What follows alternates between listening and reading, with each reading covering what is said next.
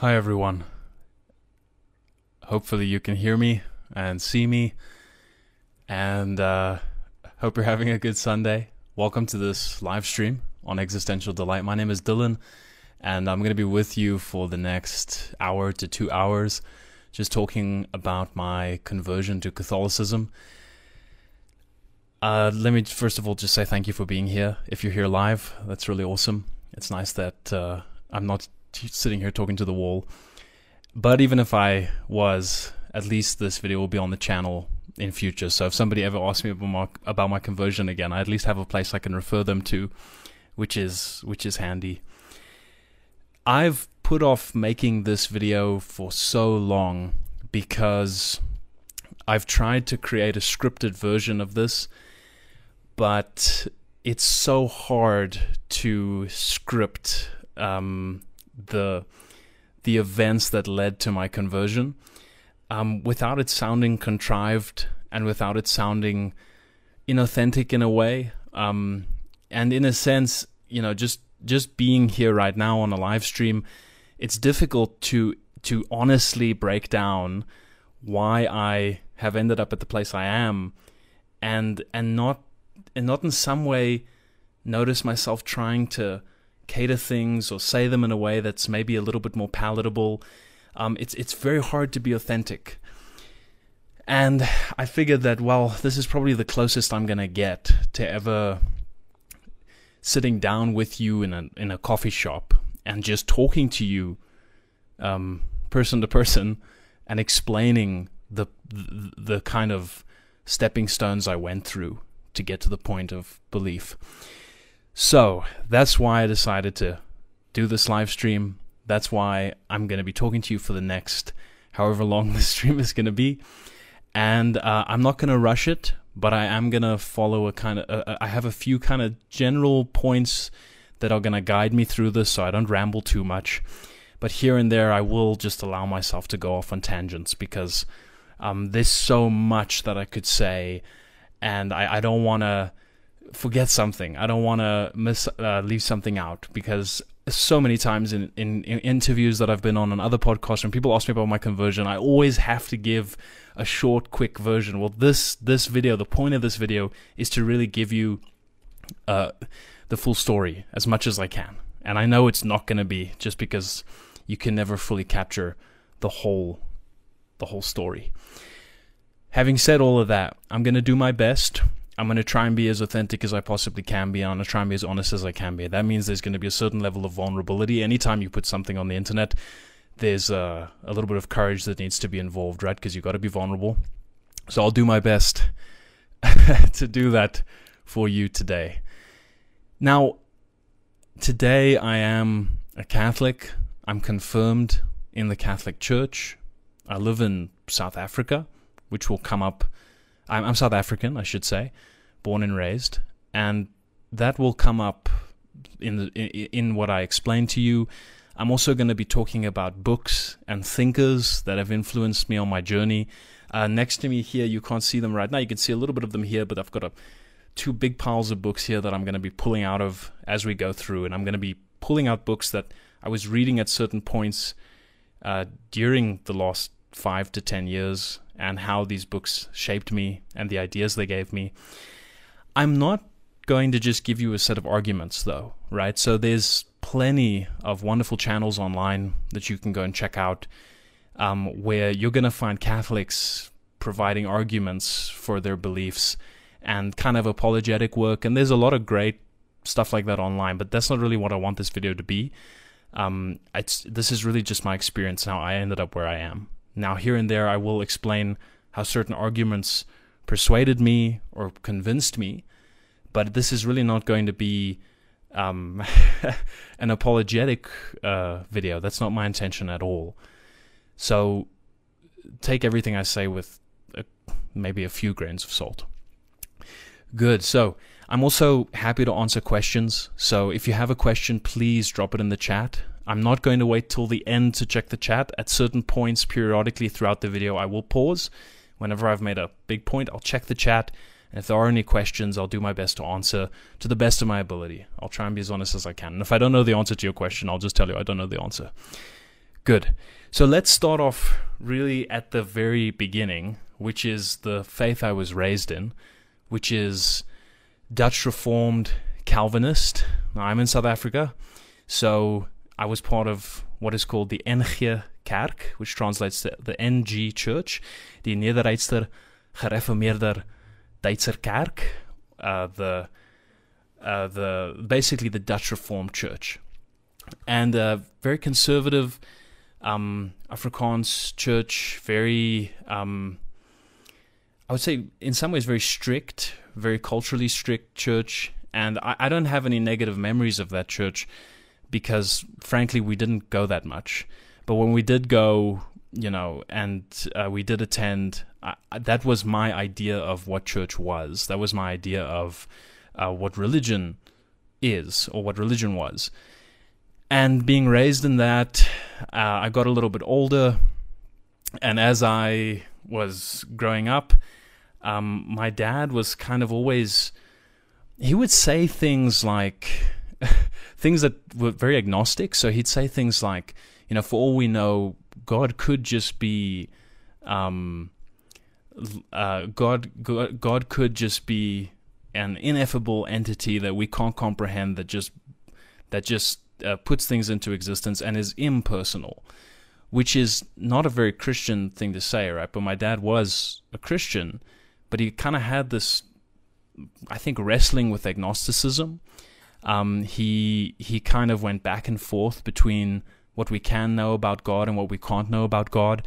And that already from a very young age kind of set me up to see religion as something that can be questioned, something that can be contemplated about, debated about, philosophized over. So it wasn't off limits in that sense because I saw my father being willing to question uh, what seemed, you know, things that you shouldn't question.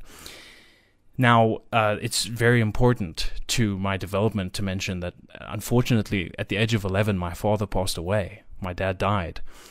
And uh, it was obviously extremely traumatic. You never really get over it, you just learn to live with it. And at the age of 11, I mean, when your father dies, I mean, when you go back to school, you're not back at school with your friends. Your friends are still in childhood, they're still embedded in a completely different world you have just effectively woken up. You're in a completely different world. Your their worries are no longer your worries. Their concerns are no longer your concerns. Um, they're thinking about this weekend uh, with their friends. You're thinking about mortality and death and God, and that was really the beginning stage for me. You know, I uh, suddenly uh, mortality was all I could think about. You know, why do people die? You know, why would a good God take away my father at such a young age? And those questions were hitting me at a very, very young age, right? I was already thinking about these things at age 11, 12, 13. And entering my teenage years, I was just kind of alienated from my friends because I just had been through something that ended my childhood effectively, right? It, it, it well, that didn't end it, but it kind of it, it forced me to mature at a rate that is not going to be pressed upon somebody who's not going through something like that. So that's a that's a huge part. So um, I have a few notes in front of me. So if you see me looking down, that's just what I'm checking. But yeah, so morality, uh, mortality, basically is entering my thoughts at that point, and then I'm kind of bizarrely aware and painfully aware of the fleetingness of life. And there's a real insecurity that enters in because one day everything seems stable and okay, and suddenly the next day it's like, well, everybody I know could just die. Uh, everybody I care about could just could just go at any moment. There's really no security, and that's a heavy burden to bear, especially when you're that young. And I think it breaks a lot of people.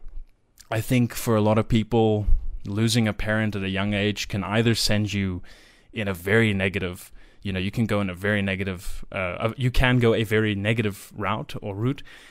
And for other people it's you know they instantly adjust and they adapt. They they, they don't have a choice. I was very fortunate that i had a larger family that was willing to help right? Um, my whole family extended family everybody the next day they were all at our home we had a huge support structure.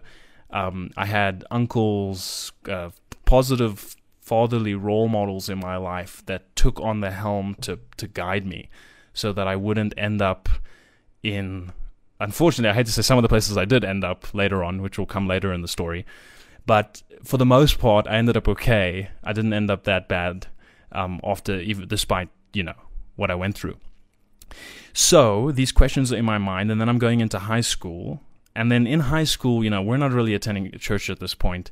Um, now and then, maybe we're going to church, but it's it's it's like negligible, right? It's like we're doing it when my mom kind of wants to do it, and when the time's right and somebody invites us, and and when I'm there, I'm just it's it's it's not resonating with me in any real way.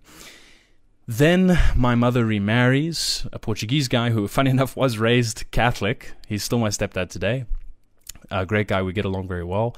And he, uh, he's going to a Protestant church, a kind of non-denominational evangelical church, which uh, is in two languages, English and Afrikaans.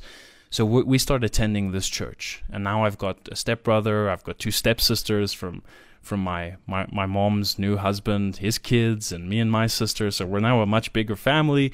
We're attending church, and this is during high school. I started learning to play the guitar. I still play the guitar today. It's one of my great loves. And so I decided to, I offered to play in the, the band at the church. And so my stepbrother and I were both playing instruments, and we're both playing in this band. We also have our own band going at the time. We're performing and at the same we're performing our own shows writing our own songs and at the same time we're performing for this church band every week. And so we get kind of really embedded in this community.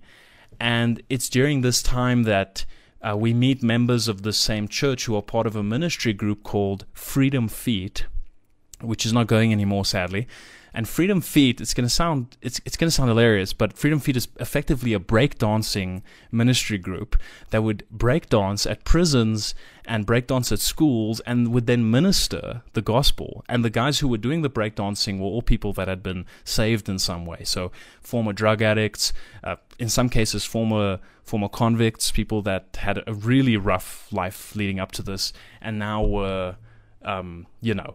Uh, breakdancing and preaching the gospel.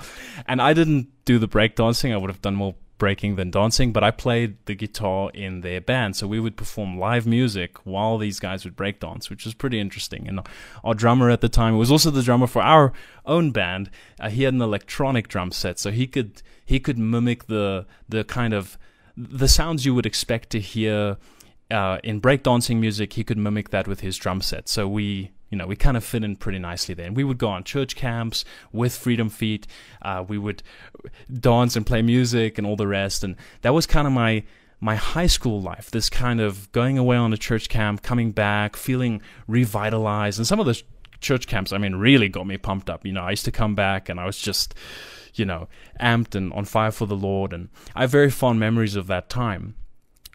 Then, as time went on, um, I'm still in Freedom Feet, but then I start going to college. I studied music at college, um, specializing in the guitar and my stepbrother and I were both there. And it's ar- around this time that I start discovering apologetics and I start discovering the kind of defense of Christianity and the debates around Christianity, which I'd never really been exposed to before. I was very much living in a bubble. And this is all happening around the new atheist movement. So I'm suddenly, I, I remember started, starting off finding videos by Ravi Zacharias. And remember, this is long before all the scandals involving him, right? So back then he was just kind of this solid apologetic guy. And he had a very positive influence on me at the time because I found his arguments very interesting. And I noticed something about myself, which is that I had a, a deep enjoyment for ideas.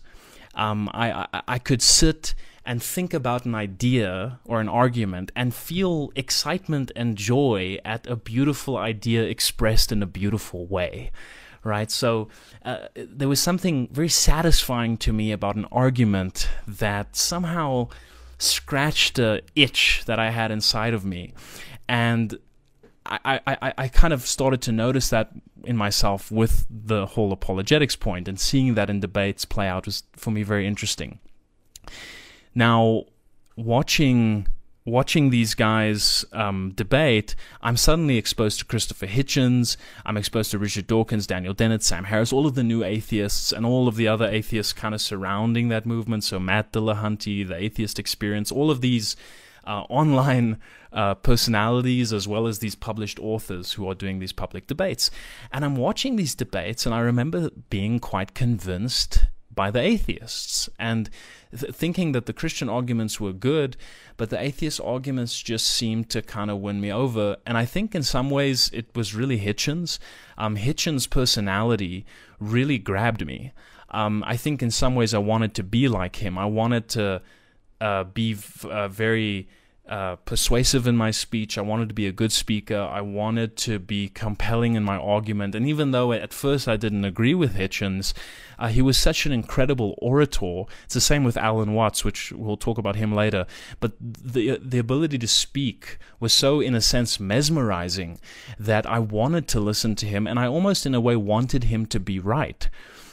I, I felt like I, I wanted to be on his side, and there was also something kind of subversive and edgy about, you know, I'm not just a non believer. I have all these reasons and I have all of these arguments and I have all of these.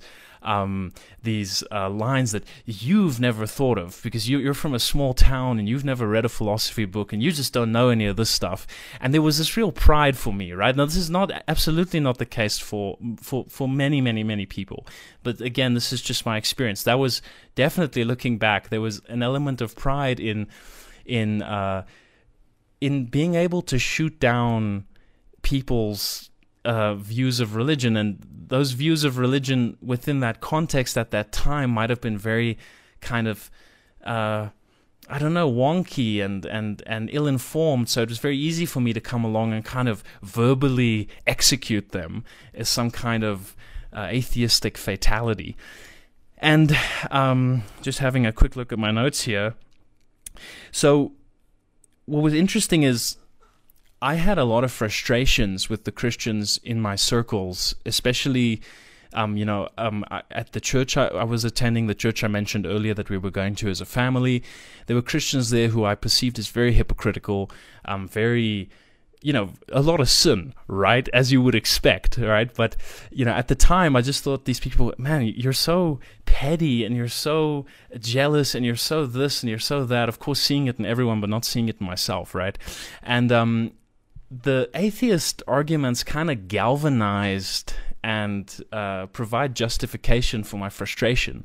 It kind of made me feel like, hey, I'm actually right to be angry um, at at Christianity. I'm actually right to see these people as putting on a mask of morality when really I know that they're terrible, terrible people. Of course, you know, C.S. Lewis said you would expect Christians to be terrible people because um, oftentimes there's a reason you needed to be saved, right? However, I digress.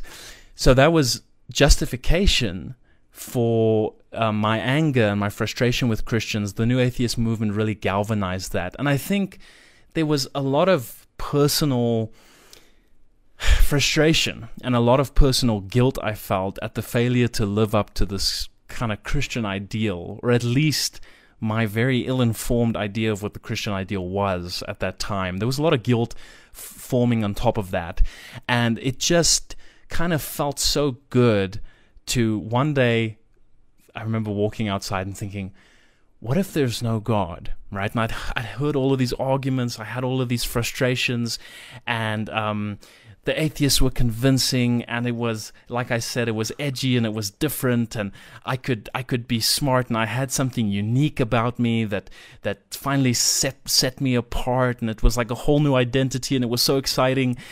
And then I remember thinking, what if there is no God? And then then it's almost like what we think of today in today's online di- dialogue as like a red pill.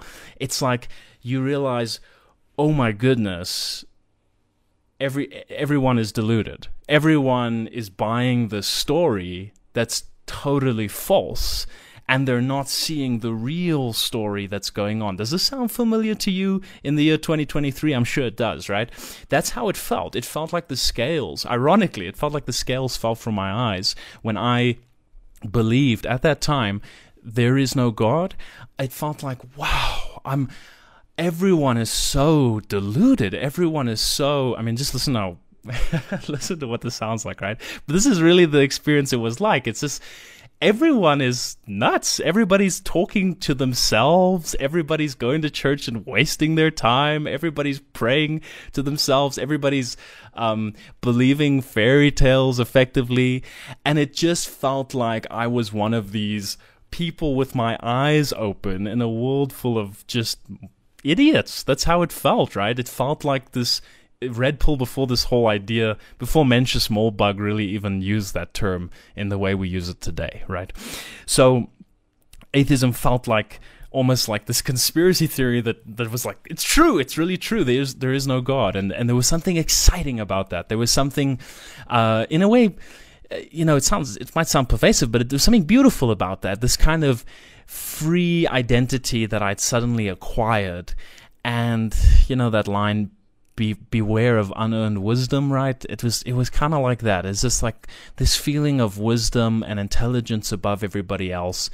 Um, and you know, you know what's what's really interesting is if it, it's such a deep conviction. If, if if you think if you think there is no God, it doesn't really matter how much somebody else has studied or somebody else has researched or it, it it's all irrelevant whatever your qualifications your academic background.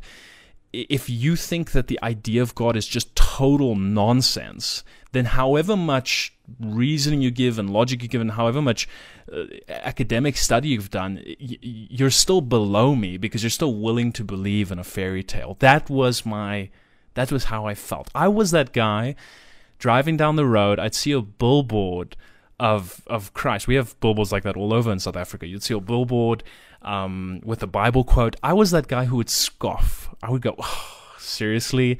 Um, Christian billboards, this propaganda on my highway. I was that guy. I was that angry, bitter atheist. I was just angry at the world, right? Um, if I, I could put it maybe one way, it's like the anger I felt at Christians, I, I, I can't even imagine feeling that way towards atheists now. Right? I can't imagine feeling that anger towards anyone now. Uh, and and that was that was really a defining feature because it's not that I was just defining myself as something, it's that I was defining myself against something. Um, and again, this is not the case for everyone. I know people um, will hear what I'm saying and say, "Oh, I'm saying atheists believe this." Or, I'm not. I'm just telling you what I what, what what it was like for me. That was my experience. So that was a point. Atheism was like a red pill, and it galvanized my frustrations with Christians.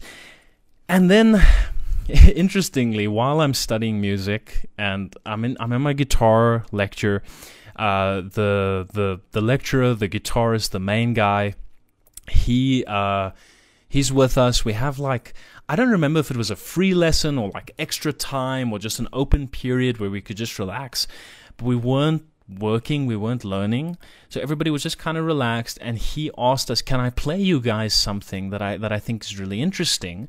And of course, we looked at the lecturer and we were like, sure, you can you can play us something. Why not, Mr. Lecturer? And he played us a video by this guy I hadn't heard of before, and his name was Alan Watts. Okay, so and I don't rem- I haven't been able to find the lecture that he played that day, but I know at some point in the lecture Watts talks about like paintings and how how weird it is that we hang up paintings and you know very postmodern, right? This weird that we hang up paintings and we look at sp- splashes of art and we we find it enjoyable which is kind of which is kind of weird but it's it's beautiful so um he's pl- he plays Alan Watts, and I just remember thinking, "Well, this is really interesting. I I should go and check this out sometime." And I actually didn't for quite a while. I think maybe a few months until I actually went and looked for myself and tried to find this this guy and, and get into his work. But that was my first moment of exposure. This really unlikely moment, um, and I often think about how how that day, like me just being in that class and the lecturer just happening to play us a clip of Watts, uh, how that affected my life really in the long run. It's it's it's crazy to think about. So the lecturer introduces us to Alan Watts, but now as an atheist, Well, I'm I kind of took it to its logical conclusion. I'm like, well, if if if there's no God, then I can kind of do whatever I want because you know, I came from I had this kind of very strict notion of what you can do and what you can't do. And I came from this real notion of feeling like God was watching over me. You know, Hitchens described God. Um, I mentioned Hitchens a few times. Let me just grab. Uh, where is it now? Hmm. Okay, I actually don't have the book here next to me, but I was going to pull out God is not great. Oh, here it is. Okay. So, you know, Hitchens kind of talks about God as like this celestial North Korea, right? One of his famous lines. And in a way, that's kind of how I felt about God. Like he was watching me, uh, like constantly and regulating everything I did. And I had to kind of live within these very strict boundaries. And not because I felt that those boundaries would bring life to me, you know, I now see that the boundaries of Christianity are not the walls of a prison, they're the walls of a playground. They're there to allow good things to run free. But I didn't think about it that way at the time. I thought it was walls of a prison. And I took, when I became an atheist, I really took it to the logical conclusion. I was like, well, if I'm a heathen, if I, if, if, if, if there is no God, well, I can pretty much do what I want. I can smoke weed. I can, um, I can engage in activities that I would have th- thought were wrong prior to that. Things that I that I'd held out on, I could now allow myself to do without feeling guilt. Um, of course, I still felt guilt of course, uh, because I, I, now realize that you know your conscience is written upon your heart. It's not about what you decide to believe. But really, at the time, I thought, well, I can pretty much do what I want now. And that doesn't mean I went around uh, committing crimes or anything. But in terms of just small day to day acts of difficult decision and acts of having to exercise one's morality, I just felt like there was a lot of pressure off of my shoulders now and so it's around that time that I got into uh, psychedelics, and the first one was just cannabis.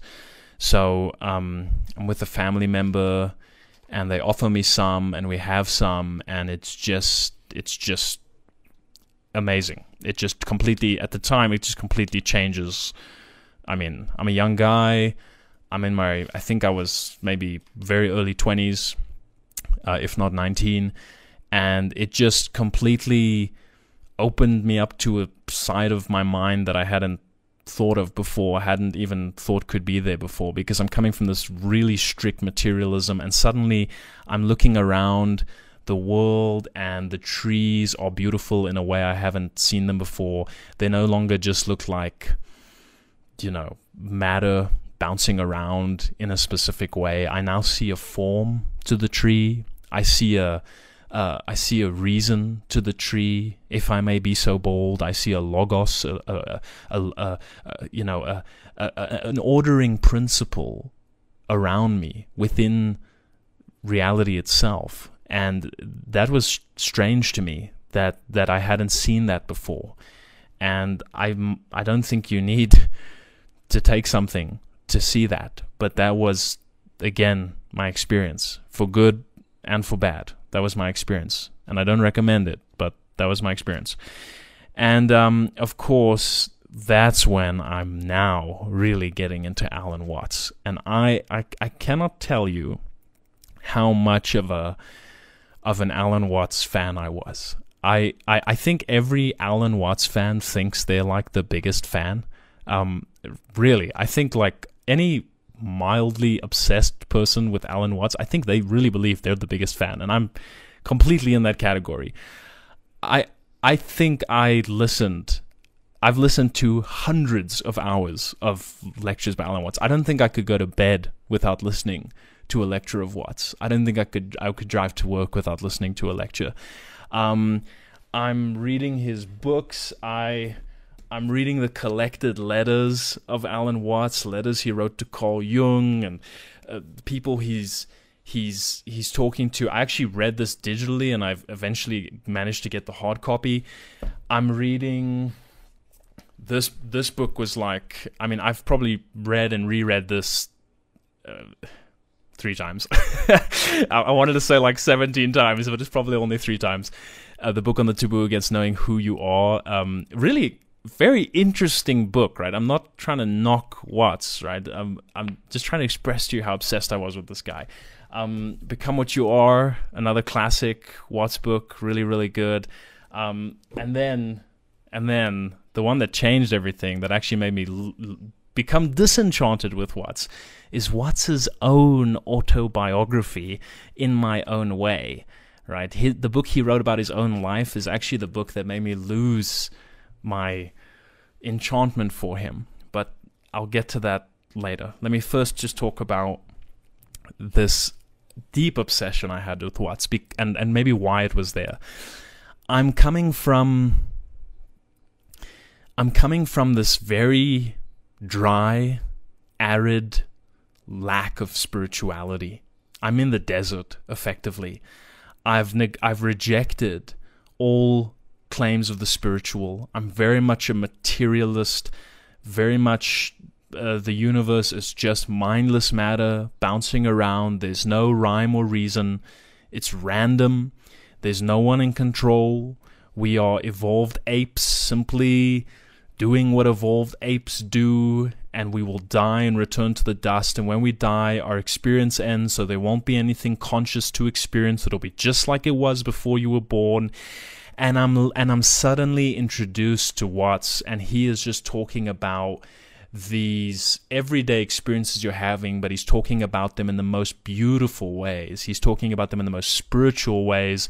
He's talking about them in interesting, insightful, curious, um, provocative ways that, that, that, that leave you that leave you rethinking how you view the world. And that's that's one of Watts's greatest strengths. He's so good at talking about ordinary things in an incredible way. It's the reason i love chesterton who we'll, we'll get to him much later and i'm excited i'm excited to get to him.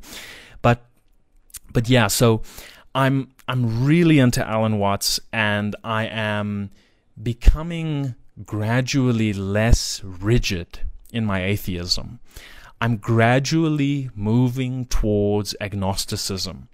I'm gradually moving towards the idea that the world is stranger than I think.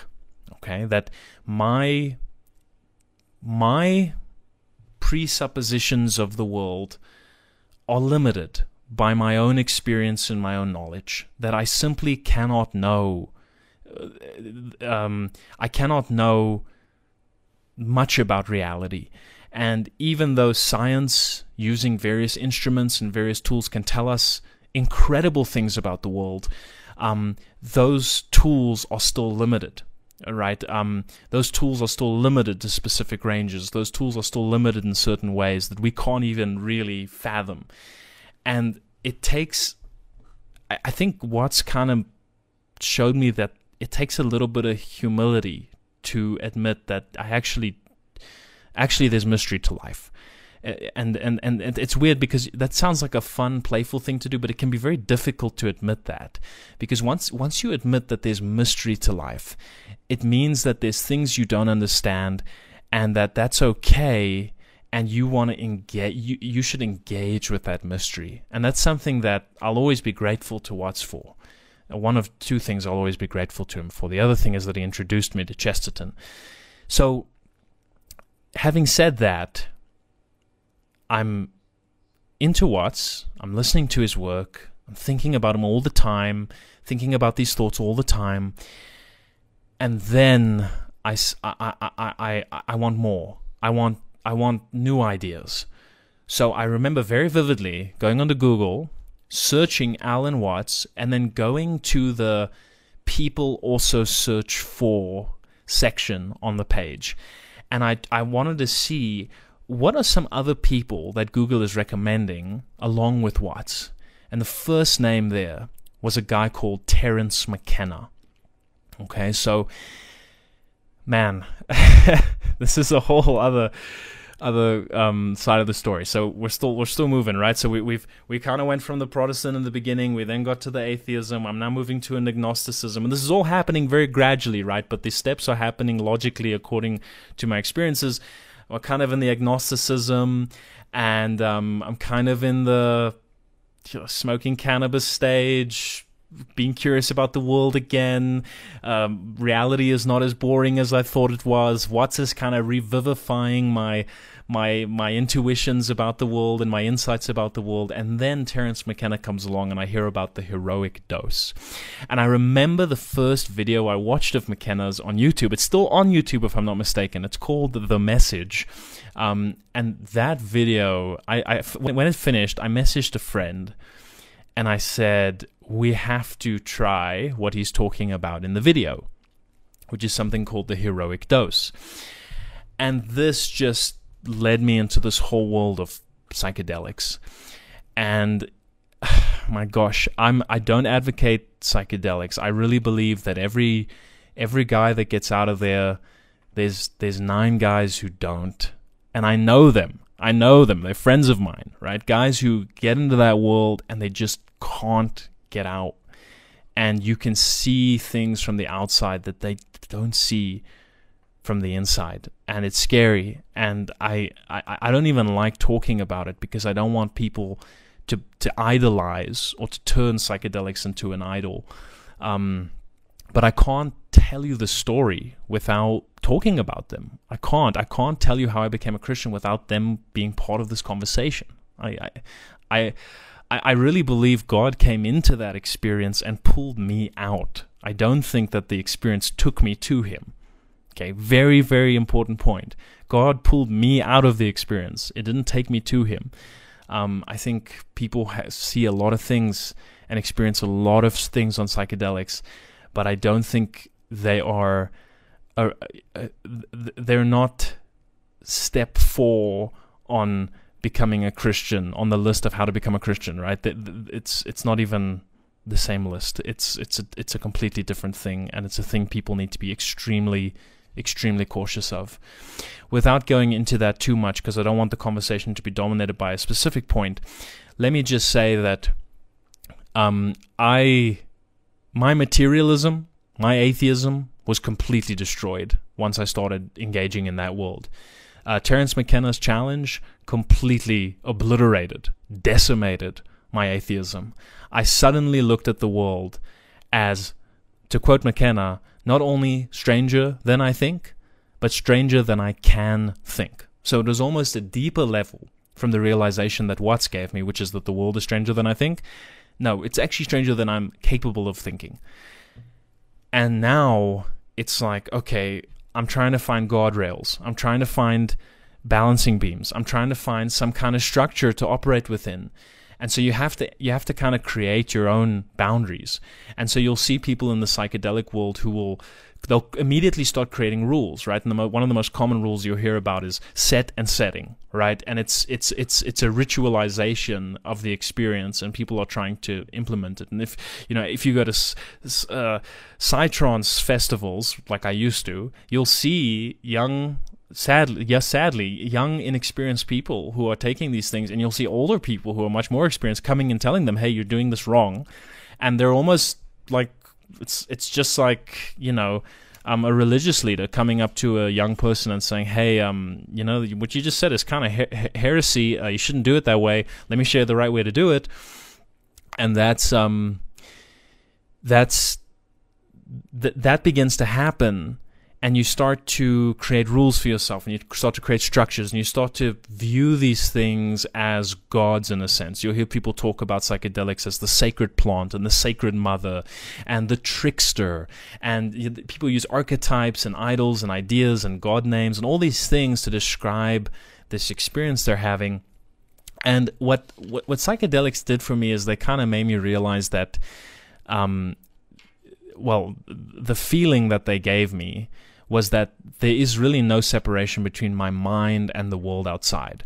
That in fact, the the the the, the sensation that I am inside my body is completely an illusion. That actually the self is the totality of experience. And the reason this resonated with me so well is because it aligned so perfectly with everything I was listening to, uh, I was hearing from Alan Watts. Alan Watts would also often talk about this Hindu idea of Atman is Brahman. Atman is like the individual consciousness, and Brahman is the universal awareness of the world, the universal consciousness. And he would say that Atman is Brahman. That feeling of self, that feeling of the individual locked up inside of the body, is identical to the universal conscience. It is the world. The world is mind or soul or spirit or whatever word you want to dis- you want to use what you're looking at in, out out of you what you're observing is the observer that was the idea. And psychedelics absolutely give people that sensation.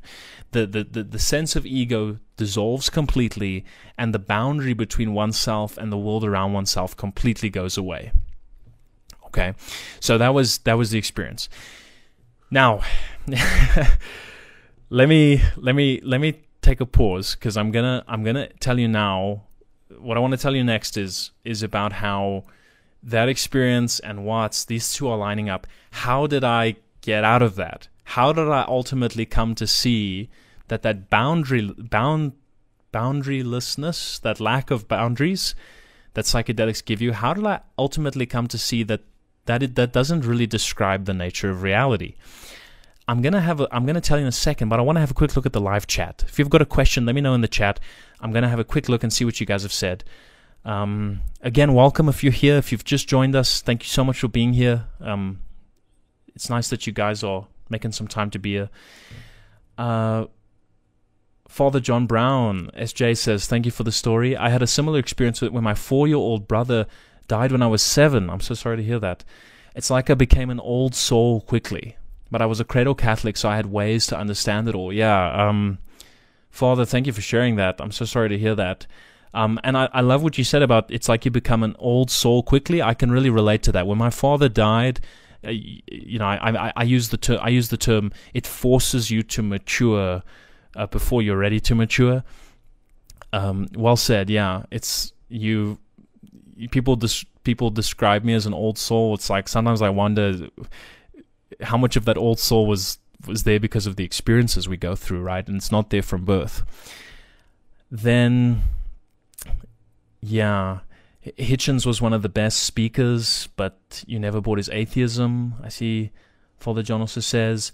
Uh, Keenan, Keenan, shout out to Keenan guys, you should check out Keenan, his music, Keenan Lo-Fi Beats. Keenan, just send a send a send a link in the chat, and I'll share it with everybody, man. Uh, Keenan makes great music, a great musician. He's been supporting the channel for, for years. Awesome guy. And uh, Keenan says Alan Watts was the great spellcaster. Yeah, absolutely, absolutely.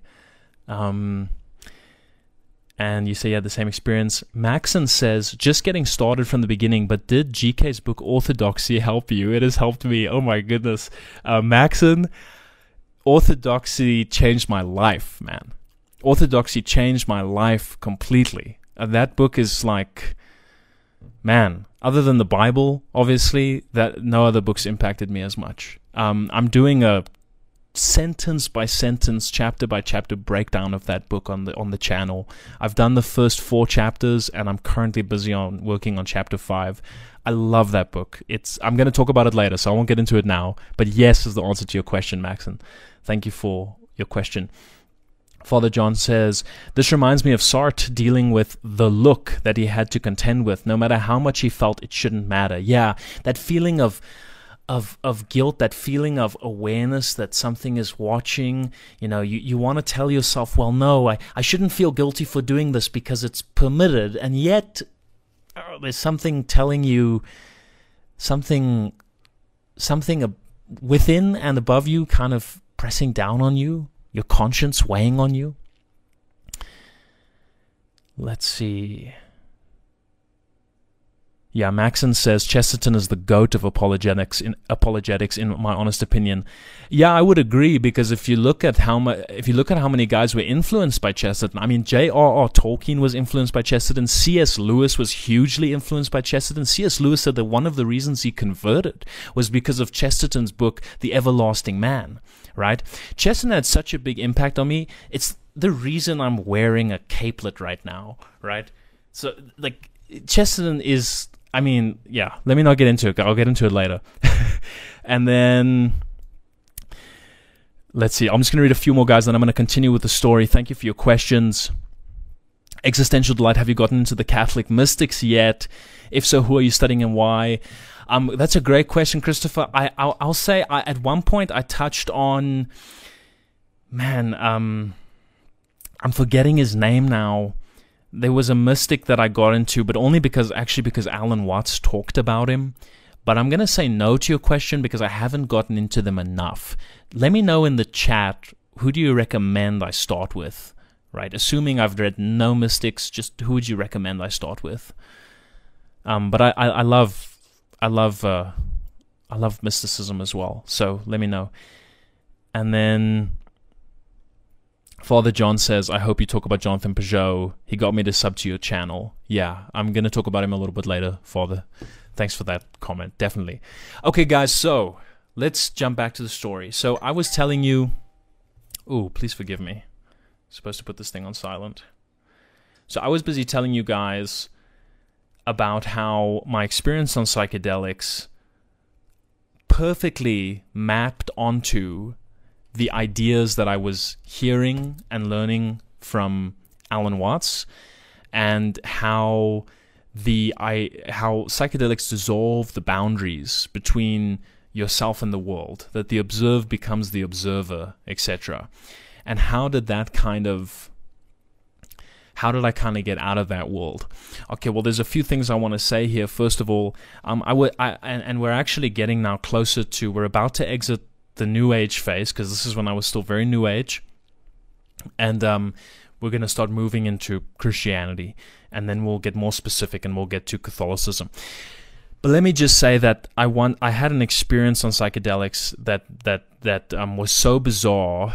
Um, it felt as if I, I was. It felt as if uh, heaven was opening up before me, and a blinding light was shining in my eyes. I was, was with a bunch of other people, a lot of agnostics and atheists, and we're doing we're having this experience and I have this in, intense experience, this kind of new age guy, and I suddenly have this vision of Christ. Uh, and and I, I look at the lady next to me and I remember telling her, God is real. and she looked at me and she went, um, she went, Oh, I don't want to hear any of that religion and and I was surprised that I had said it, right? Having that experience. And when I to- told you guys that, you know, it's not that psychedelics took me to God, it's that God came into that experience and took me out of it. That was the moment. That was the moment. And that didn't make me a Christian. That didn't even make me believe in God. But that moment was a pebble in my shoe. I couldn't forget about it.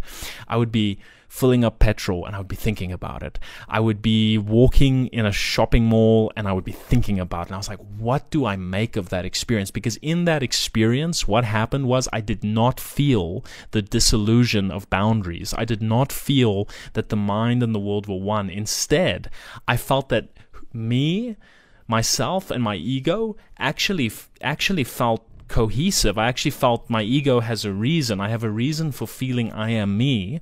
Of course, I'm an I'm a body soul composite, right? I'm a unity of body and soul, and I felt that very concretely. And then I felt that that was subordinate to something greater, and that blinding light, that vision of Christ I had, I felt completely uh, that I had to submit to that, that it was something greater than me and something for the first time in a long time, something bigger than me, something greater than me. I was no longer the universe because up till that point, that was really my worldview.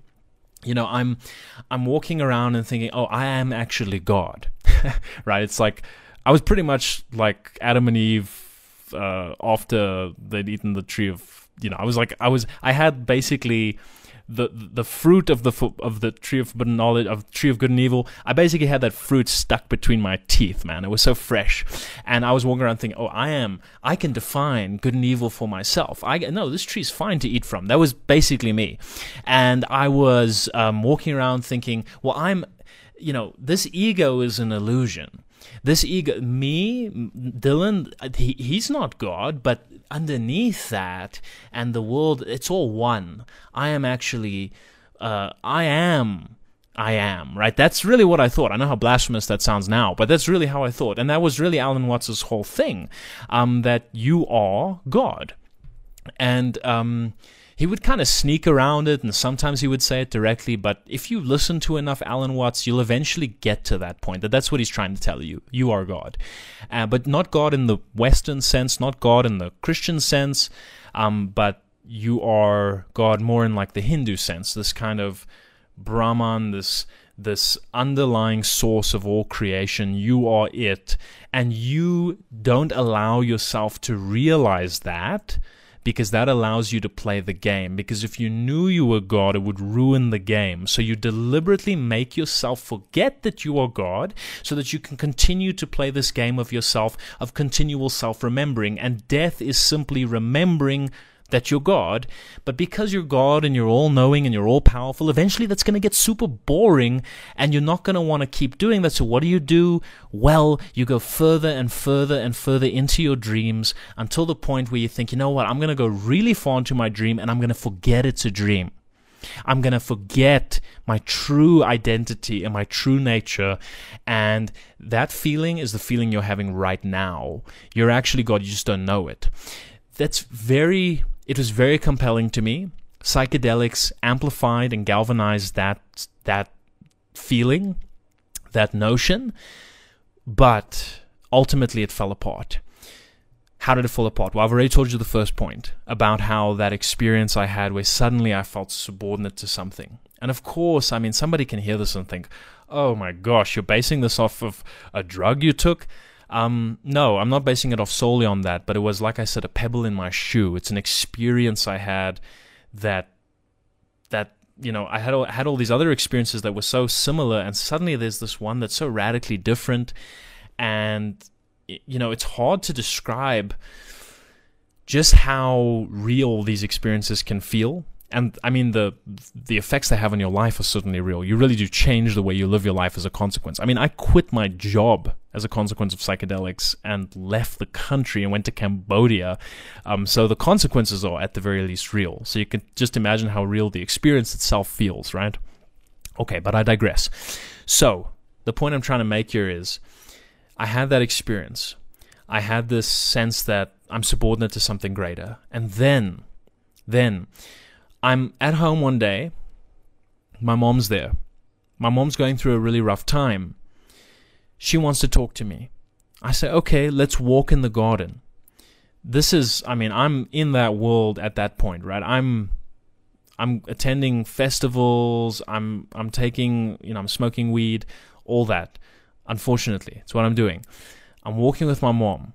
And remember, deep down, I think, you know, I'm actually running the show. I just don't know it. I've made myself forget that I'm actually in control here. And my mom opens up to me and tells me that she's going through a really, really, really rough time. Okay, and I didn't realize. I was probably too high to even really fully appreciate what she was going through. I hate to say it. Things are very different now for the better.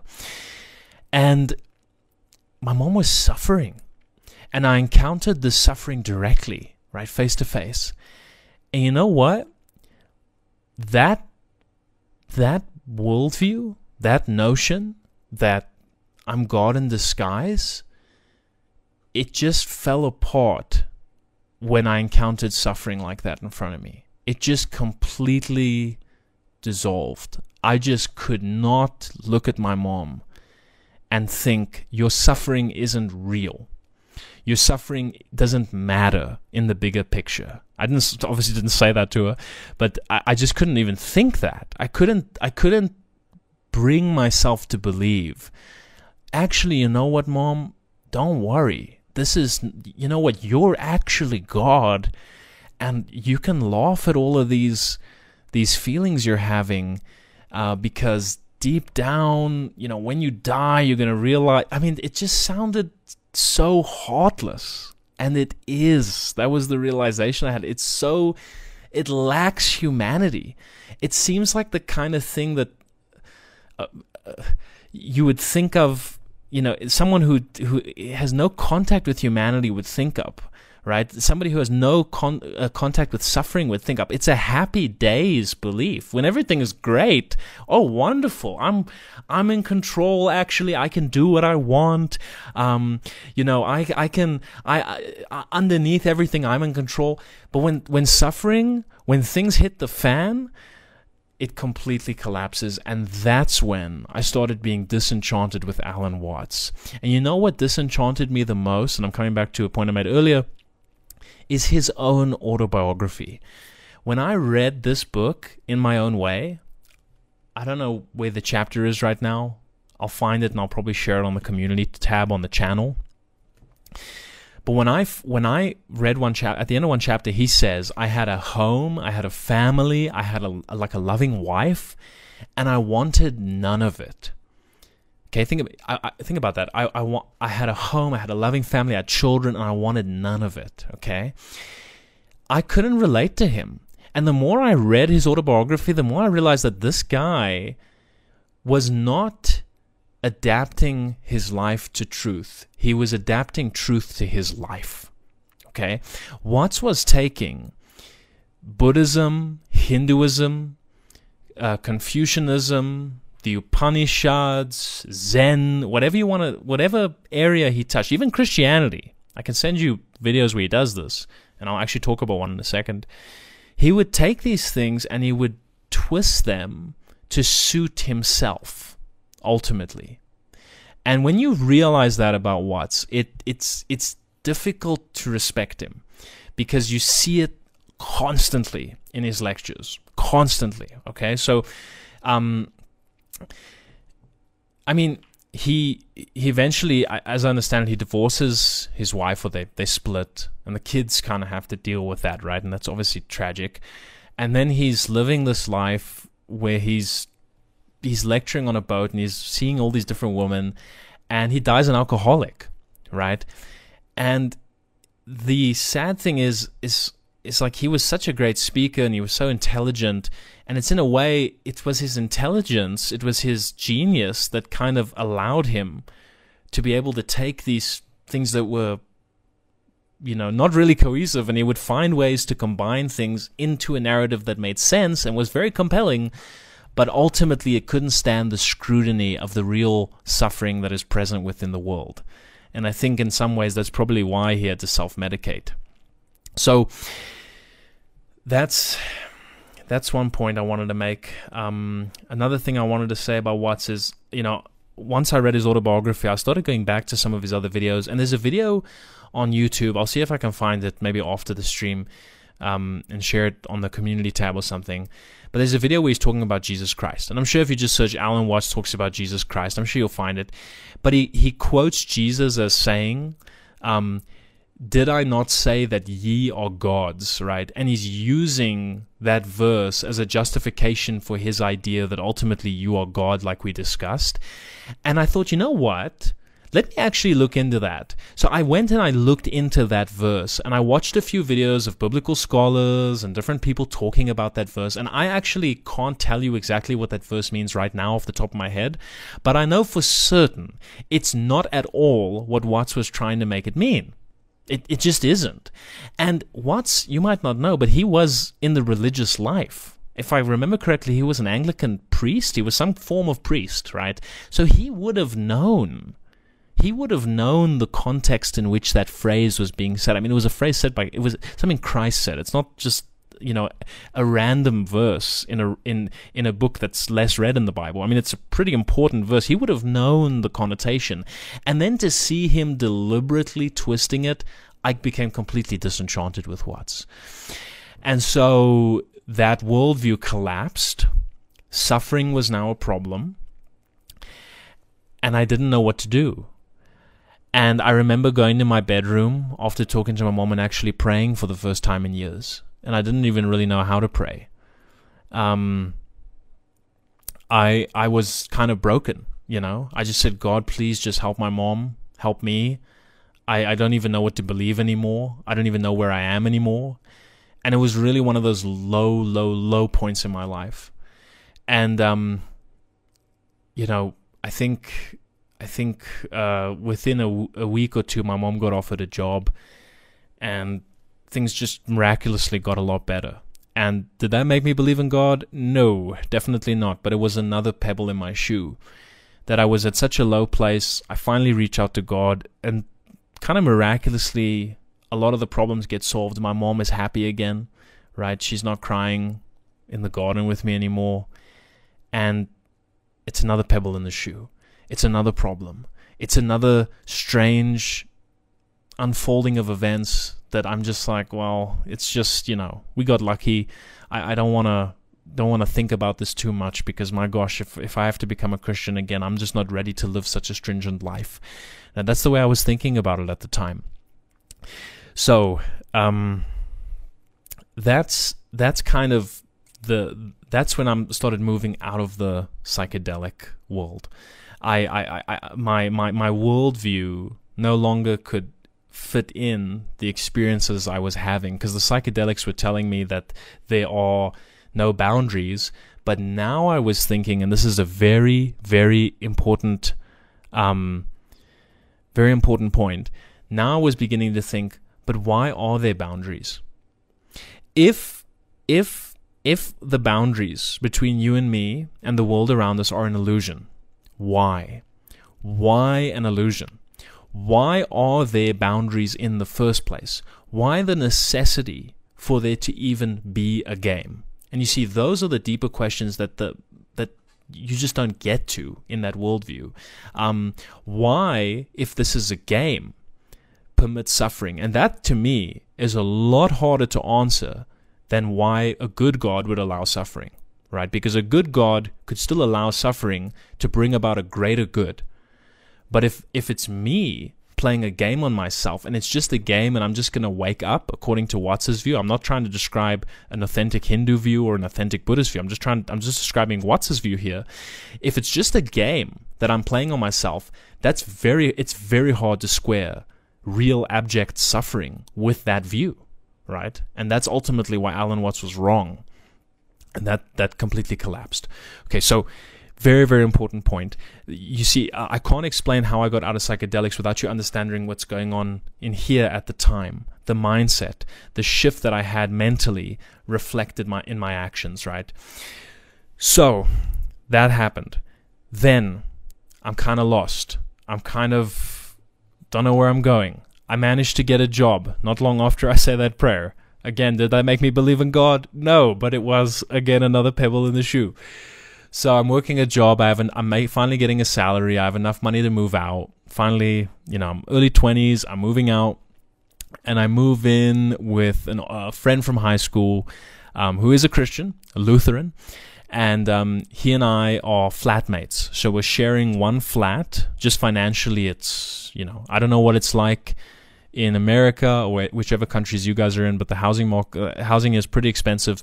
Um, so to stay in a flat um, uh, you know, being fairly young, we had to split. We had to split the rent effectively. So we're splitting the rent. We're living together, and it's in this time that the biggest changes of my life begin happening.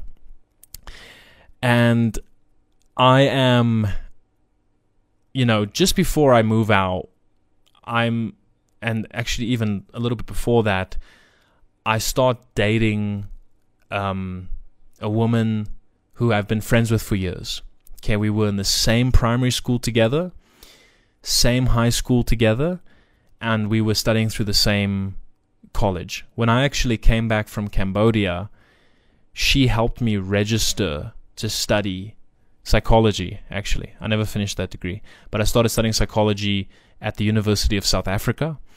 And um, she helped me with that registration because that's actually what she studied. But she did finish. She's got a she's got a bachelor's degree. So so I came back and I wanted to see her and thank her for helping me. And don't worry, this is all going to fit into the story. So we've been friends for years, and we've gone out and had coffee for years and you know we'd had coffee a few times but over the course of a few years you know every now and then we'd meet up we'd go for a hike together we'd chat but we're always just as friends and, and genuinely just friends and um, i never knew she she actually she actually liked me um, until much later until much later right but um, we were either seeing other people so we couldn't you know hang out or we were you know, we both just saw each other as friends.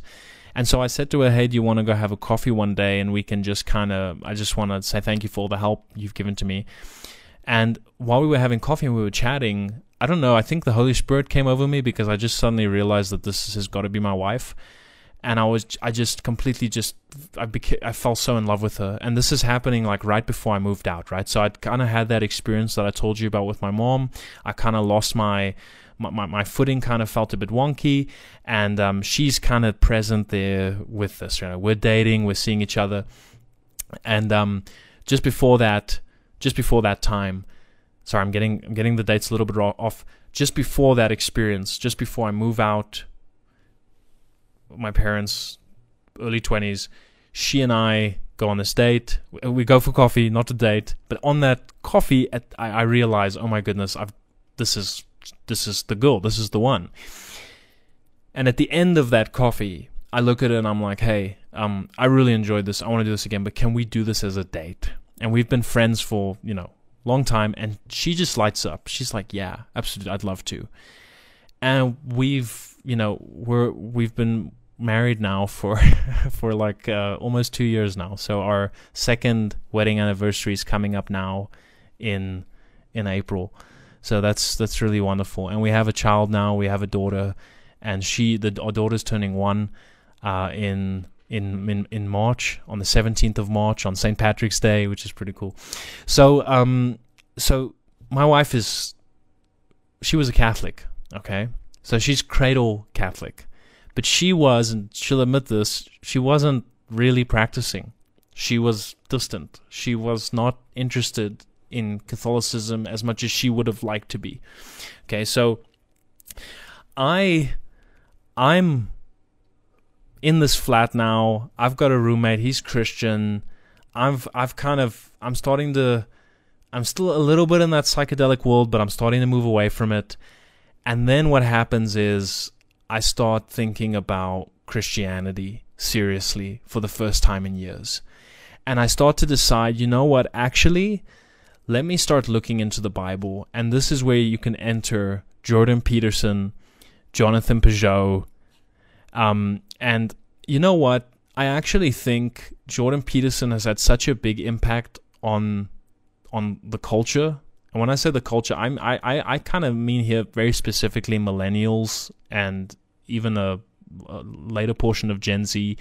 Um, millennial guys have been so deeply impacted by Peterson that I think we don't even realize how impactful his 12 rules were. To be honest with you, I think that now you hear those rules, if you ever learned them and you think, oh yeah, it's kind of obvious now. But when when that hit the scene, that completely challenged me. Peterson's conversation with Joe Rogan, the first podcast they did where he's talking about religion. And you know what? It's kind of sad because I think I think people don't want to admit admit that you know they're a fan of Peterson or something like this. There's there's all these tribes online of people that think you know think he's this and think he's that, but he had a huge impact on me. I mean, he he kind. I mean, you know, I I was that guy who cleaned my room and tried to really improve, tried to be better, and it really helped. You know, and hearing him talk about all of these archetypal ideas got me interested in Carl Jung and got me interested in psychology. And that's actually why I ended up going and studying it, like I mentioned. And I started just going down this rabbit hole, right? I read The Science of Mythology by Jung and Kerényi. I read The Psychology of the East by Jung. I read fantastic Jung's answer to Job. I, I actually enjoy Chesterton's take on Job more. Um, but let me just show you the notes in this bad boy that I've made because this is look at that. Just look at that. this is so dense. You can't believe it. Um, I read Synchronicity. Oh, these are beautiful. Look at these designs, right? How gorgeous are these? Oh man, beautiful. So it's synch- Synchronicity and Four Archetypes, and and and and now I'm starting to think about structure in in in the psyche. I'm starting to think about the mind and the mind's relationship to the world and the mind's and psychology's reliance on God as a guiding principle. So I'm starting to view God in a kind of different way than I've ever seen him before. Um, and then I even tried, well, I actually finished this. This is the the biggest book I've ever read, Mysterium Conjunctionis by Jung, which is a, a monster of a book. Um, I I I was trying to kind of look at God in a different view, in a kind of symbolic way, in a in a new light. I was considering arguments for God and for Christ in a new way. And I, I, can give you like an example. So Peterson has this great point where he talks about, you know, humanity is always trying to find what is the best person. So if you take a million people and you say, okay, of these million people, let's take out the 100 best leaders. So we've got a million and we distill it down to 100. Of those, of that 1 million, we take the top 100 leaders and we pull them out. What is it about those 100 guys? Those 100 people that make them great leaders. And then you say okay well let's distill it further. Let's let's take it down to 50 so of that 100 we say okay which of these 100 are the top 50 greatest leaders? And you distill it down again. Okay? So We've distilled it twice now, and we go another layer, we go down to 10. So the leadership qualities within these individuals are getting more and more intense. We've triple distilled now. We're at the level of Jameson, right? We're triple distilled. And then you ask yourself, okay, of these 10, what is what does the top guy look like? What is the leader of leaders? And and Peterson made me realize that, you know, we're always doing this as humans. Who is the king of kings? The king of Babylon, the king of the king of England, the king of you name it. Who is their king? What is the what what is the principle of principles? The Lord of lords, the King of kings, right? And the Bible describes Christ in all these terms, and I, f- I found that very very fascinating. Um, now I just bear in mind, right? This is like a stepping stone in my view. So I'm I'm kind of now I'm I'm, I'm more willing to see God through a kind of Petersonian lens, through a Jordan Peterson lens, than I am willing to accept the God that I was raised in and the way I viewed God, right? But coming from the sort of psychedelic world and coming from that atheistic background, Peterson made a lot of sense to me in a new way. And then I started going through his book Maps of Me- Maps of Meaning, and Maps of Meaning really gave me a kind of solid breakdown of of of his of his ideas and it made a lot of sense. And i started to see actually religion is not a delusion. Um, religion is actually very very valuable. That structure is actually necessary. And you know chesterton said you should never tear down a wall until you know why it was built in the first place it's like I realized that I had torn down the structures that I was standing on top of without even knowing why they were there in the first place, which is in many ways what the West is doing to its own culture, right? Is we're tearing down we're tearing down a wall without knowing why it's there, and um, that was this. It, it's difficult to to really put into words how much of an impact it had on me, but it made me view God in a completely new term. Now, here's where it gets interesting. Here's where I diverged from from from from Peterson I'm I'm having all of these experiences. I'm I'm coming from this background of psychedelics and I know that there's mysteries in the universe and I know that there's things that I don't understand and I and I've, I I have all of these thoughts in my mind from Alan Watts and Terence McKenna and all of these different thinkers and they're all kind of culminating into this point of there is some central thing which I am gradually moving towards, or perhaps said better, something that is gradually moving towards me, but I don't know what it is yet. And it looks like it might be what Peterson is describing as Christ. Okay, so I'm I'm but but it's still a symbol. It's still an archetype. It's still the, the Bible is still symbolically describing psychological um, aptitudes and psychological ideas. And I do believe it is doing that, but you know, I didn't believe it was doing more than that. I thought Christ is a symbol of the of, of the ideal human being, but I didn't believe Christ had actually raised from the dead. Right? That's a that's a big chasm to jump over. There's a reason Peterson hasn't jumped it himself yet. Right? It's a big chasm to get from one to the other.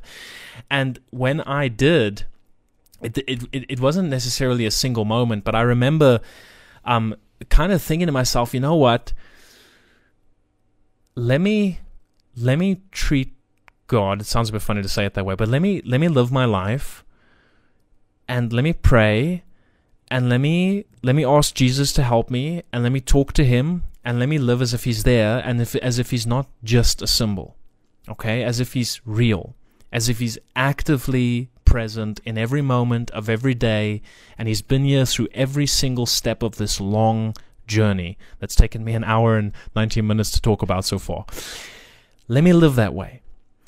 And I suddenly, after, you know, praying, thinking about, thinking about all of this, I'm, I'm, I'm praying and I'm asking, I'm asking Christ just, just come into my life, whatever that means. And the first thing I noticed was a change in disposition in myself. Suddenly, for the first time in years, I felt hope. Okay, hope for the future. It's so hard to describe. It's it's when people talk about the fruits of the spirit, they they're like the wind. Like you don't know where it came from, you don't know where it's going. It's just it's just there suddenly. And you're just grateful. You don't want to lose it, but you don't know how you got it, so you don't really know if you can lose it. It's it's it's weird. But I just suddenly felt, you know, whatever happens, things will be okay. And you know, just talking about it, I'm kind of getting goosebumps because I I can't really put into words what that's like you know, to, to, to, to, look out of the window in South Africa, which is a country that's going through quite a lot of difficulties and has for, for many years, and to feel intense hope and to feel intense, and this is the next thing, joy, to feel love, and, and then to feel this weight of sin, and to kind of start thinking, oh man, if this is true, then everything I know about the world is wrong. Because that means if, if Jesus Christ really is God, that means he actually rose from the dead. And that means that death isn't what I think it is. Like, death is gone. Death has been killed. Death has been destroyed. Um, death no longer has the highest, you know, if there's anything you can fear um, more than death, the only thing you really can fear categorically would be God. And death was always in that position. But then I thought, well, not only not only is God capable of being feared, but he's also capable of being loved. So it's not even just that God has taken the place of death. It's it's that God is now risen above it, and I get to love what that is. And again, I'm not trying to make apologetic arguments here for, for Christ, right? But it's it's at this point that I'm now starting to think, okay, I got to start exploring the Bible. So I read a book by Josh McDowell, Sean McDowell called More Than a Carpenter. It's a Protestant author, but my goodness, it's brilliant. At that time in my life, I, I just I ate that book up. I actually have a I don't have a physical copy. I read it on my phone. I bought a digital version of the book.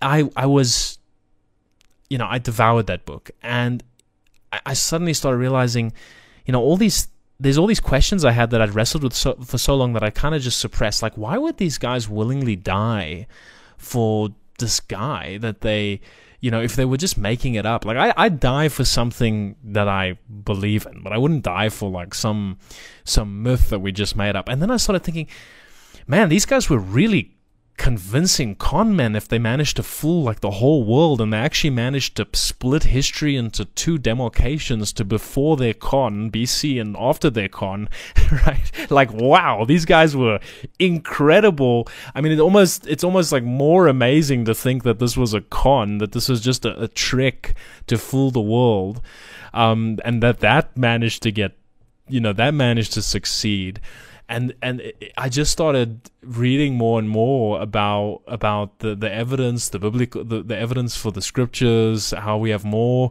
manuscripts of the New Testament than any other ancient text, and it just it shocked me. I just didn't know. Um, I I man, I I I think I I'd already had an admiration and a loyalty to God, and then the reasons came later. Now here's here's where the problem came in. I'm like, okay, well, I don't I, I know I need a community of people. I know I need to start going to a community. And my girlfriend is is Catholic, as we discussed. And I don't know what I think about Catholics, and I don't know, you know, what they really believe, but I know it's wrong because everybody around me tells me it's wrong. And I don't even know about Eastern Orthodoxy at this point. Okay, so just keep that in mind. Like, I don't even know about it. It's not even on my radar, to be completely honest with you. Uh, for good and for bad. It's just not on my radar. So I, I, I, I, I start asking her questions, and I'm, I'm just going off of what I know from my youth, right? And and I, am already coming into it with a very negative view. And I start asking her questions, and she can't really answer them for me. And I and I'm like, okay, well, I'm going to start going to this this church. So I go to this church called Every Nation. It's a Protestant church, and I, I enjoy it, and I find it nice. And and you know, it's a kind of you go into this room, and it, it's you know, it's just walls. There's no art. There's it's just chairs, and and there's a, a female pastor who comes up, and she says, um, she she gives a sermon, and and then we stand and we don't. I'm, I'm really trying not to sound rude, right? But we, we, we stand and we dance and we sing and and we, and we worship. And I had some awesome moments in that worship, right? Even crying at points and and because man, I was like, I can't believe I'm here. I can't believe I'm actually doing this. I can't believe I got here through this wild journey that I've been on. And I'm going to this Protestant church one week and then my my girlfriend's like, "Hey, come with me to the Catholic church. Just just join me." I'm like, "Okay, I'll give it a try." So I go to the the Protestant church one week, I go to the Catholic church the next, and then I start looking online and I discover, oh, there's a Greek Orthodox church in the area believe it or not, here in Pretoria in South Africa. So I'm like, okay. So I go to the Greek Orthodox Church and I kind of go there alone. I'm there alone and I, I, arrive very early and then it's a lot of standing, which was awesome. I, I, I really loved it. And the art is stunning. It's, it's gorgeous. It's beautiful. Um, it, amazing, right? So I'm, I'm like, talk about church hopping, right? I'm denomination hopping. Protestant the one week, uh, kind of evangelical, and then Catholic, Novus Ordo, and then Greek Orthodox the next. And I, I couldn't understand the Orthodox. Uh, uh, I couldn't understand anything. It was literally all Greek to me, but it was stunning. It was beautiful. So I'm now at the point where I'm starting to like the Protestant church, and I'm like, okay, I need to prove my wife wrong. I need to show her how wrong Catholicism is oh my goodness, I did not know what I was getting myself into. So I start I start looking into Catholicism and and here I'm going to mention a name that a lot of Catholics online, a lot of traditional Catholics don't like. But he had a huge impact on me, Bishop Barron. And Bishop Barron, his older videos where he just breaks down Catholicism and and his documentary on Catholicism, if you haven't seen his documentary on Catholicism, regardless of what group you, you, you find yourself in, I really encourage you to watch Bishop Barron's documentary on Catholicism. It is fantastic. Even if you just want to see a worldwide view of the most beautiful churches in the world, it's fantastic. That documentary and his his uh, demeanor, his breakdown really made me go, "Oh, okay, hold on. The Catholic Church is not as obviously wrong as I thought it would be." And now I'm I'm going to mass more informed. I'm attending mass with more understanding of what's actually going on. And it takes on a new meaning. Now, when I see the Eucharist being lifted, I, I don't believe it yet, but I know that everybody around me believes that that's actually Jesus Christ present in the Eucharist. And I'm looking around and thinking, whoa, these, I mean, these people are literally consuming Christ every week, some of them every day. And then I went to the Protestant church and it felt more like, okay, this is really missing a lot, like compared to what I was having at the Catholic Church. Now I know that's not all Protestant churches. I know that there's classical Protestantism, and I know that there's there's more traditional forms of high Protestantism, etc., etc., etc. But the experience I had, that specific church, which identified as Protestant, it just it felt like a pep talk. It felt like a motivational speech to get you through the week. It was kind of like optimism with a sprinkling of spirituality. and then I go to the Catholic Church, and and then there's the Orthodox Church, and it's just a completely different world. So pretty early on for me, I realized that it's going to become it's it's more about Orthodoxy or Catholicism.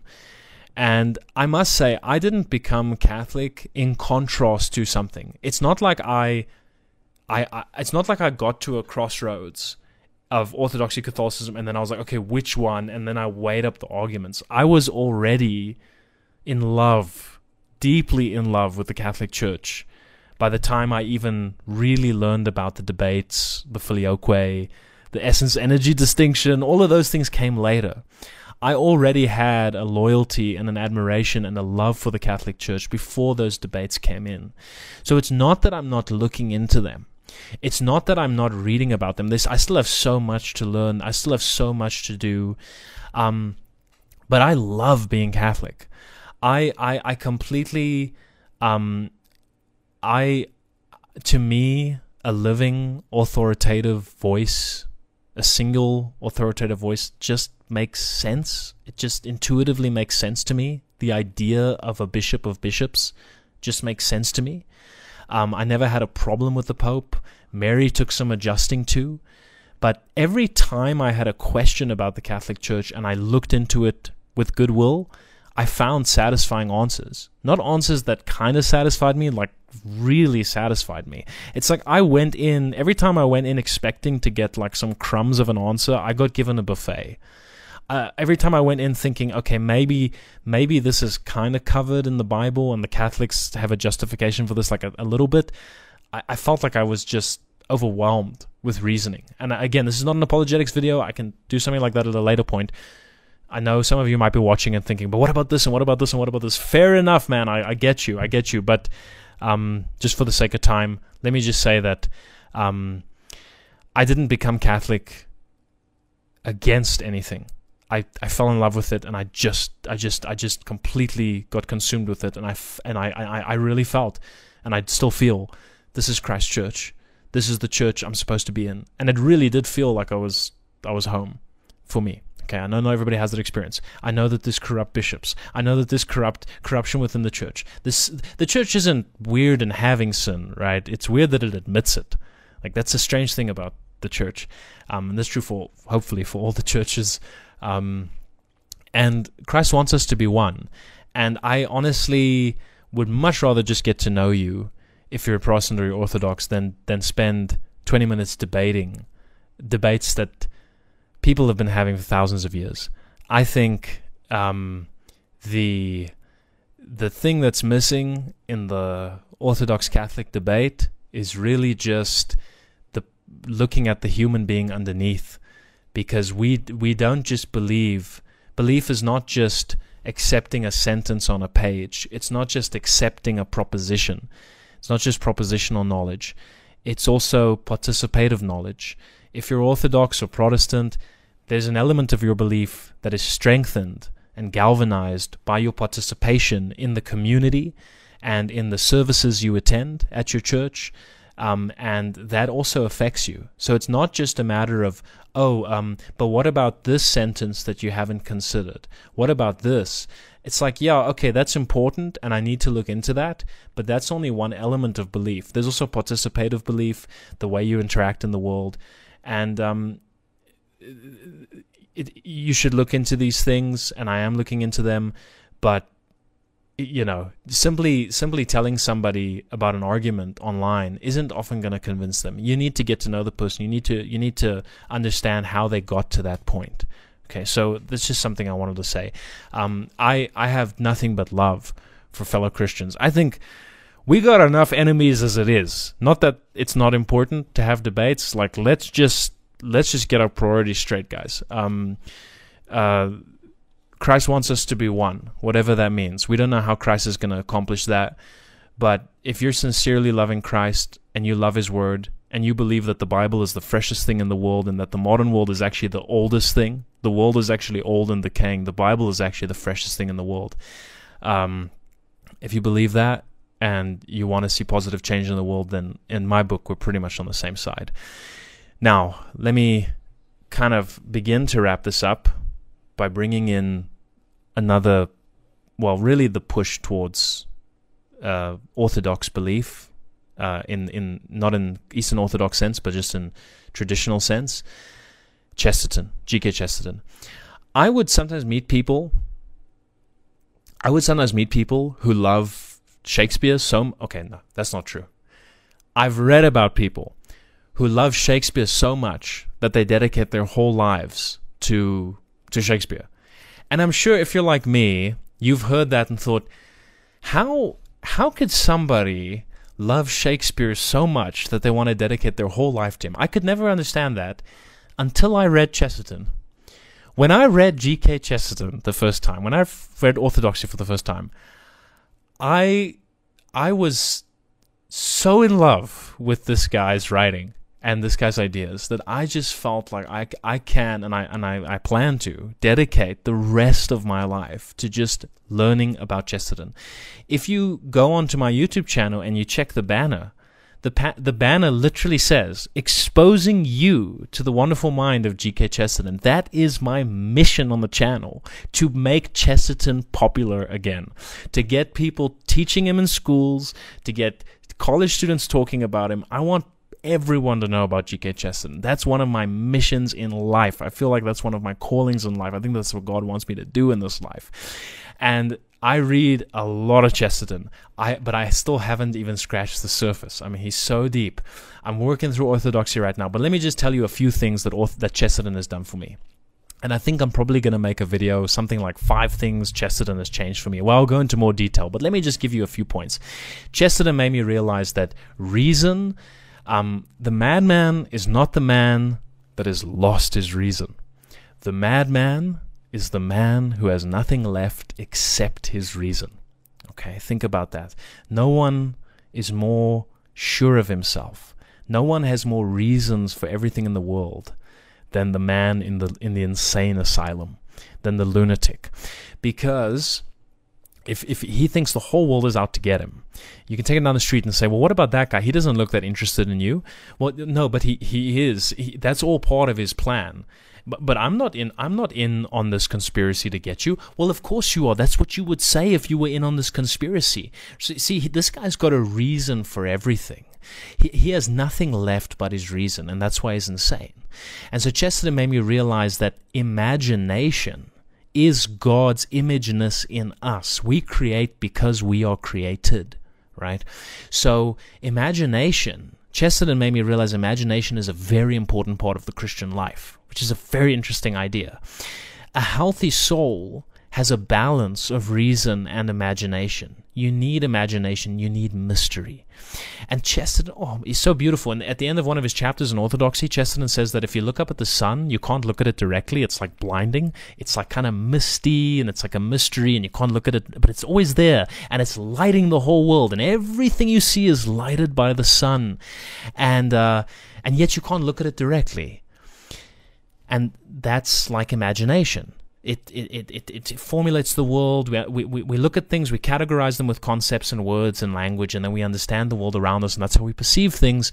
And yet we can't look at it directly in the same way that we can't look at the sun directly. But then Chesterton says, ah, but the moon, the moon, you can look at that, you can look at the moon directly, and it's got a clear outline. It's very pristine. It's cold. You might think the moon is giving off fresh light, but the moon is not giving off fresh moonlight, it's only giving off dead sunlight. It's a mere imitation of the real light, right? So Chesterton's using this imagery, and then he says, so the moon is like reason because it's crisp and defined, and you can see it very, very clearly. The sun is like the imagination. It's it's it's it's mystery. It's mysterious and it's bright and it lights everything. And then he says, he ends the chapter by saying, and that's why the moon, being the mother of reason, um, and um, and the, the the the queen of the night, the moon has given her name to every lunatic, right? Because the root word of lunatic is lunar. How how genius is that? How beautiful is that, right? And Chesterton has constantly, he is just trying to read Chesterton is like is like just drinking bubbling champagne. It's just the ideas are just bubbling off the page. You read you read two sentences and he's hit you with four ideas in those two sentences. He's got a reference to someone you've never heard of. At the same time, he's making a, a, a comparison to two ideas he's comparing two ideas that you didn't think were connected he's showing you how they're connected in a very clever way and he's turning it into a pun he's a genius and i'll spend the rest of my life learning about him and and and, and chesterton's article why i'm a catholic um, it's not really an article, but it's it's it's a piece of writing which you can find in one of his books. But it's it's effectively why I am a Catholic. I did a reading for it on the channel. When I read that, I found that incredibly powerful, incredibly um, motivating and endearing. And that also, I, I, can't go into all the reasons why Chesterton uh, pushed me towards Catholicism, but that's that's another big one, right? Just his his worldview in orthodoxy, he lays it out how he finds Christianity, and then eventually later on in his career explains how he found Catholicism. Had a huge impact on me.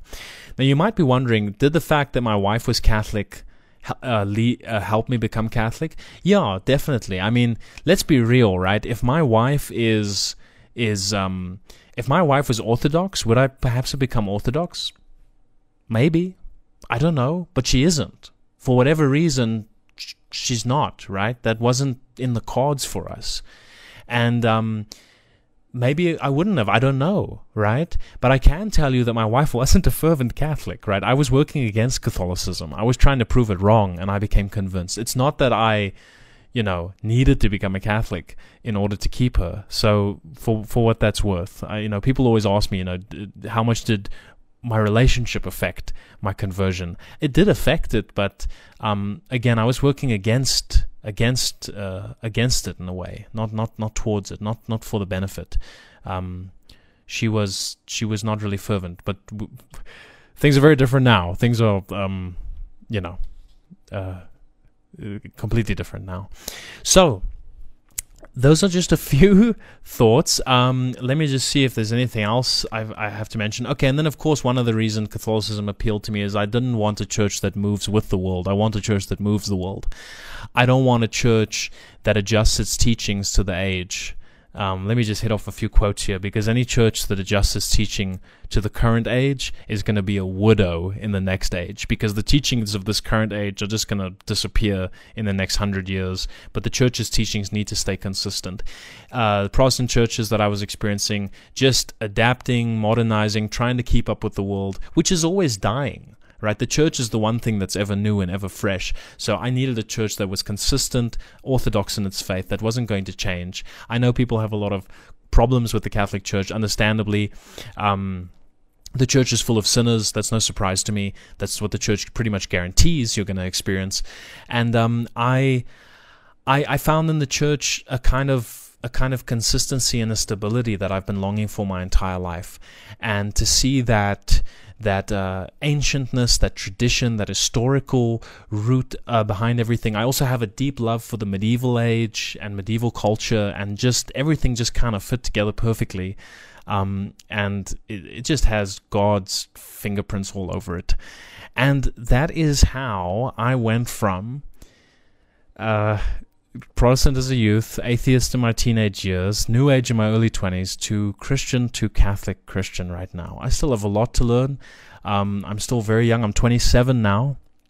Um, Existential Delight is just my journey documented. It's me sharing Chesterton with all of you and sharing my experiences and my thoughts with all of you. And um, I've met a lot of amazing people over the last three years and the last four or five years actually through this through this, and I, I thank God for it every single day and um, yeah, I, I, I want my channel to hopefully be a place of dialogue where people from different faith traditions can talk um, and have fun and riveting debate and discussion and dialogue. But thank you very much to all of you who have listened. If you've listened from the very beginning, my goodness, um, God bless you. Thank you so much. Uh, the channel is is growing. We just passed twenty thousand subscribers, which is amazing. Um, the the channel's doing well. Um, if you want to support the channel, please subscribe if you're new here. Um, I'm, I'm making content, as you've probably heard, about Chesterton and also just about. I'm, tr- I'm trying to be the opposite of an existential crisis, really. I'm trying to make you feel good about life because life is wonderful. The mystery of life is the sanity of life. I hope you guys enjoyed this chat. Um, please uh, check out my other videos if you're into this stuff. I've got a whole playlist on Chesterton if you want to get into his work. If you liked any of the things I said about him, go and check that out. Let me know in the in the comments or in the live chat what did you think of this? Did you enjoy this? Did you learn anything from this? Did this maybe make you think about things in a different way? Um, hopefully I didn't say anything heretical at any point. And uh, it's been a good hour and 43 minutes. It's pretty late here in South Africa. I'm, I think I'm going to end things up now. But let me have a quick look at the chat and see if you guys have anything you wanted to say. Um, and let me see if there's any questions I missed. So Maxon says, I just re-listened to the Jordan B. Peterson versus Zizek debate. Any Zizek fans hearing JBP talk about not being ideologically possessed greatly challenged my fundamentalist worldview. Maxon, I'm a huge. Uh, let me try and do my impression. I'm a huge Zizek fan. Um, you know, uh, Um, you know, happiness for me is a very non-conformist category. Uh, I'm a huge Zizek fan. I actually have a few videos of Zizek on the channel. I actually have a, a, a video where Zizek and Peterson chat to each other. And um, in fact, uh, I, I, have a few of his books on my shelf at the back. Zizek is great. I love Zizek. I mean, obviously, we don't agree on everything. I mean, find me one person who agrees on 100% of what you think, what we any of us think, right? But I love Zizek. Uh, Zizek is, makes philosophy fun in my book. Father John says, I never liked Jung for some reason. It's like he uses God as an instrument to his own fulfillment, or like he figures out God and supersedes him or breaks free of him in a kind of Gnostic way. Yeah, I think that's a fair, um, that's a fair way to put it. I mean, I, I had, I would say, a Jung phase, right? So I, I think Jung just he went very far and very deep, and I, I, his ideas are so fascinating, and he's a very interesting guy. Obviously, has so many interests and everything, but um, eventually I got to a wall, and I was like, well, I need to go. I need to go further. This can't. It can't all just be psychological. Um, even though you know Jung would say that psychology is you know man's mind is is shaping the world which is in part true but eventually i think i needed more and even more than peterson could give and i think at the bottom of the rabbit hole was christ uh, Keenan says, Yeah, I think Peterson does the same thing. He uses God and Christ as a utility instead of actually having true faith. Yeah, that can be the, the worry. Um, Father Brown says, I get the sense Peterson is being broken down. His story has the ingredients for a sincere, sincere conversion. That would be big headlines, right? If Peterson converted, oh my goodness, can you just imagine? Uh, we'll pray for it, guys. Let's pray for it. And then Maxon says, fair enough, man. Yeah, um, fair enough, man. Um, those bloody neo-Marxists. Uh, Peterson has influenced my speech in more ways than I'm willing to admit. Uh, and fair enough, man, is definitely one of those lines I've gotten from him. Fair enough, man. Father, uh, thanks, Father John Brown. I thanks for that feedback. And then Maxon says, "I love this video. I was raised prot but became disillusioned. Your channel is great because it unites my four faves: Jordan B. Peterson, G.K. Chesterton, Slavoj, and Norm Macdonald." Thank you for all your content, especially lo-fi. Thanks, Maxon, and more lo-fi is eventually coming uh, at some point. I've I've not dropped it I've just taken a little break at the moment. And then I, I started a poll at the beginning of the chat, and I see that actually most of you are uh, equal ties 36% of Catholic and other, 20% of you are Eastern Orthodox, and 8% are Protestant. Well, big welcome to all of you, and thank you for being here. I hope you enjoyed this content. Wishing you all a wonderful Sunday further. Uh, my name is Dylan. This has been Existential Delight. I'm going to see you in the next video. There's no further questions, so I'm going to end it there. I hope you enjoy this conversion. I now have a video I can refer people to. God bless you, and I'll see you in the next video. Goodbye for now.